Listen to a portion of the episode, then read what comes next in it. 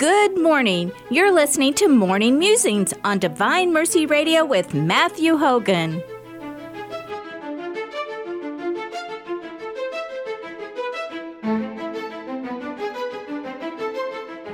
And now, here's Matthew. Good morning, everyone. Welcome back to Morning Musings. My name is Matthew Hogan, and today I'm joined by Diana Kerner. Would you mind introducing yourself to everyone? Hi, Matt. Yes, some of you know me. I'm Diana Kerner. I was a professor of nursing out at Fort Hays State University for 25 years, and prior to that, taught at the Votech School for 10 years, and I've been in nursing my whole life. So, about 10, almost 15 years ago now, I retired, and so it's given me some extra time. Yeah, so we're here today to talk a little bit about some patron saints that are probably especially pertinent due to the fact that they're the patron saints of Russia and Ukraine and the current war going on there and how we want it to end in hopefully a relatively peaceful resolution soon. But I think a good place to start today would be why would we take an interest in saints? I have to say, when looking back for myself, I started getting my interest in looking at saints uh, with confirmation and finally decided St. Catherine of Siena was the one that I wanted for my patron saint at confession. But then I was still interested. And over the years, I've developed a lifelong interest in St. Jude Thaddeus, who is the patron saint of hope. Back when I first started in my high school and college years, he was called the patron saint of hopelessness. But I think they want to take a more positive look, so he's now the patron saint of hope. And so I found with retirement that that I had more time to learn about the saints and more time to pray for others. People began to ask me, who's a patron saint of this or a patron saint for this or whatever. And so I started my accumulation of various different saints. But then when Russia bombed Ukraine, I thought, well, who are the patron saints of these two countries? Because many countries have a patron saint. And so the first one I found was Saint Josaphat from Ukraine and for Ukraine, and then Saint Nicholas of Myra for Russia. And now that kind of surprised me. I didn't think of him as being one for Russia. In one of my daily readings that I read, I ask God to remind me to turn to your saints because I learn ways to even be more active in my faith and to find guidance and inspiration from them. The one definition I really like from my saints of the day, it's on page 28. It states saints are simply people who with God's grace have tried to find the most generous way of living out God's love. Basically, that includes standing up for the faith whenever the need arises standing up for the faith. What's a what's a good way that Saint Nicholas of Myra did it then?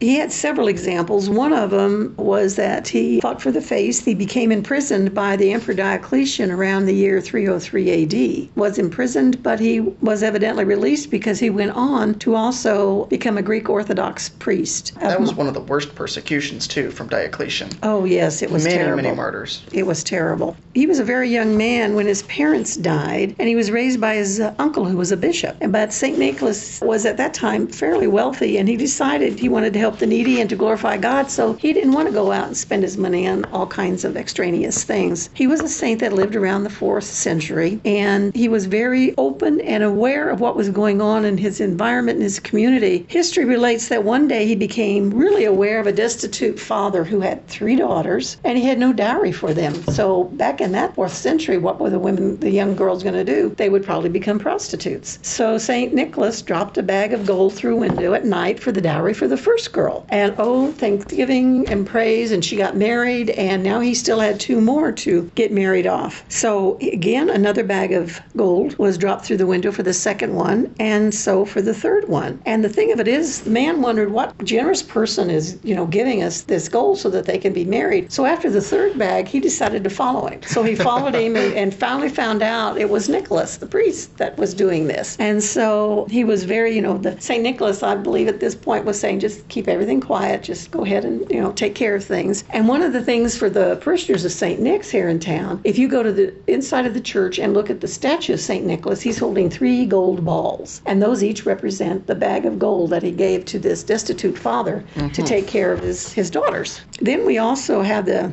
situation that this whole idea of giving and being anonymous or that sort of thing, it kind of trickled down through the centuries. And what's transpired is that Nicholas has now become the kind of priest precursor in the 19th century to that famous gift giving person we call Santa Claus. Mm-hmm. And so that's kind of how that historically kind of happened over the centuries. Other things that Nicholas is also very much against and was very preached a lot against was Arianism and paganism. And so he was he was not afraid to speak what he felt was right. Arianism was a serious problem too. Oh yeah, very much so. In another incident that happened that we do know about, the governor of Eustachius took a bribe to execute three men. Nicholas was so determined to find out what was going on, he went to the site of the execution and stopped the executioner and released the three men. He then berated at length the governor who admitted to his crime and asked for forgiveness. That really indicates that the power of Nicholas was his ability to not only stop the executioner, let the men go free, and then to really get down and berate the governor of that area to actually ask for forgiveness at that time.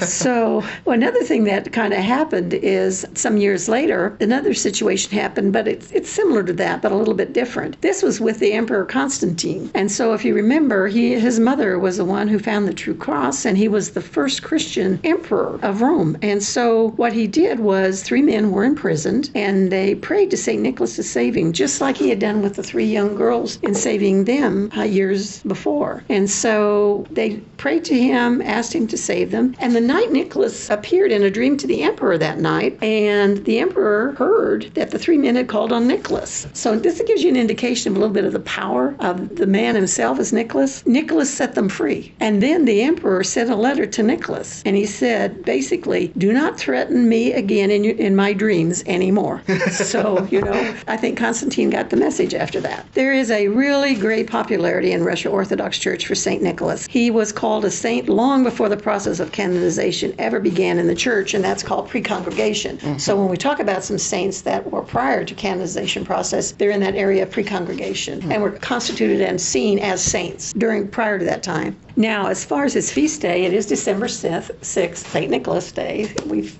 honored that for a long, long time. And he, like we say, is revered really in many, many parts of the world. And a lot of people call on him for protection for children, for those who ha- are in a state of poverty, for floods, and of course, because technically, I mean, because he saved those young women for brides. So he's also a good saint to pray to for brides. Makes sense. yep. Yep. Another thing that I thought I'd give you a little bit of current history the first church of St. Nicholas was built in Kiev in the late 1800s. So we're looking from about 4th century to the 1800s. But prior to 1917, which when the Bolsheviks came in and took over Russia, there were about 54,000 churches in Russia and 1,000 monasteries. Now that surprised me, but in all of Russia, it was a, a country that was heavily involved in church and in the beliefs of the church. But once the Bolsheviks came to power, the focus was on an anti religion campaign. They were out to destroy any kind of thing that could bring religious thoughts to mind.